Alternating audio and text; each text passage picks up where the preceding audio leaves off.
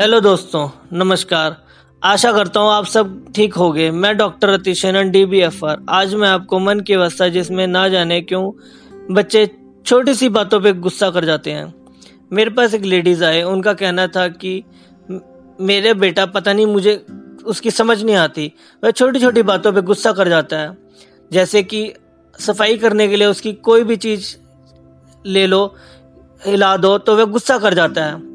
कि कमरे में सफ़ाई करने के लिए मैं चली जाती हूँ तो वह बहुत जल्दी गुस्सा कर जाता है और वह उस गुस्से में बैठ जाता है। अगर मैं उसे कुछ कहूँ तो वह छोटी सी बात पे गुस्सा कर जाता है। अगर उससे कोई पेंसिल लेने, लिखने के लिए या कुछ करने के लिए ले ले तो वह उसे तोड़ देता है। उसे कोई भी चीज़ शेयर करने नहीं आती। मुझे उस चीज़ पर बहुत परेशानी होती है।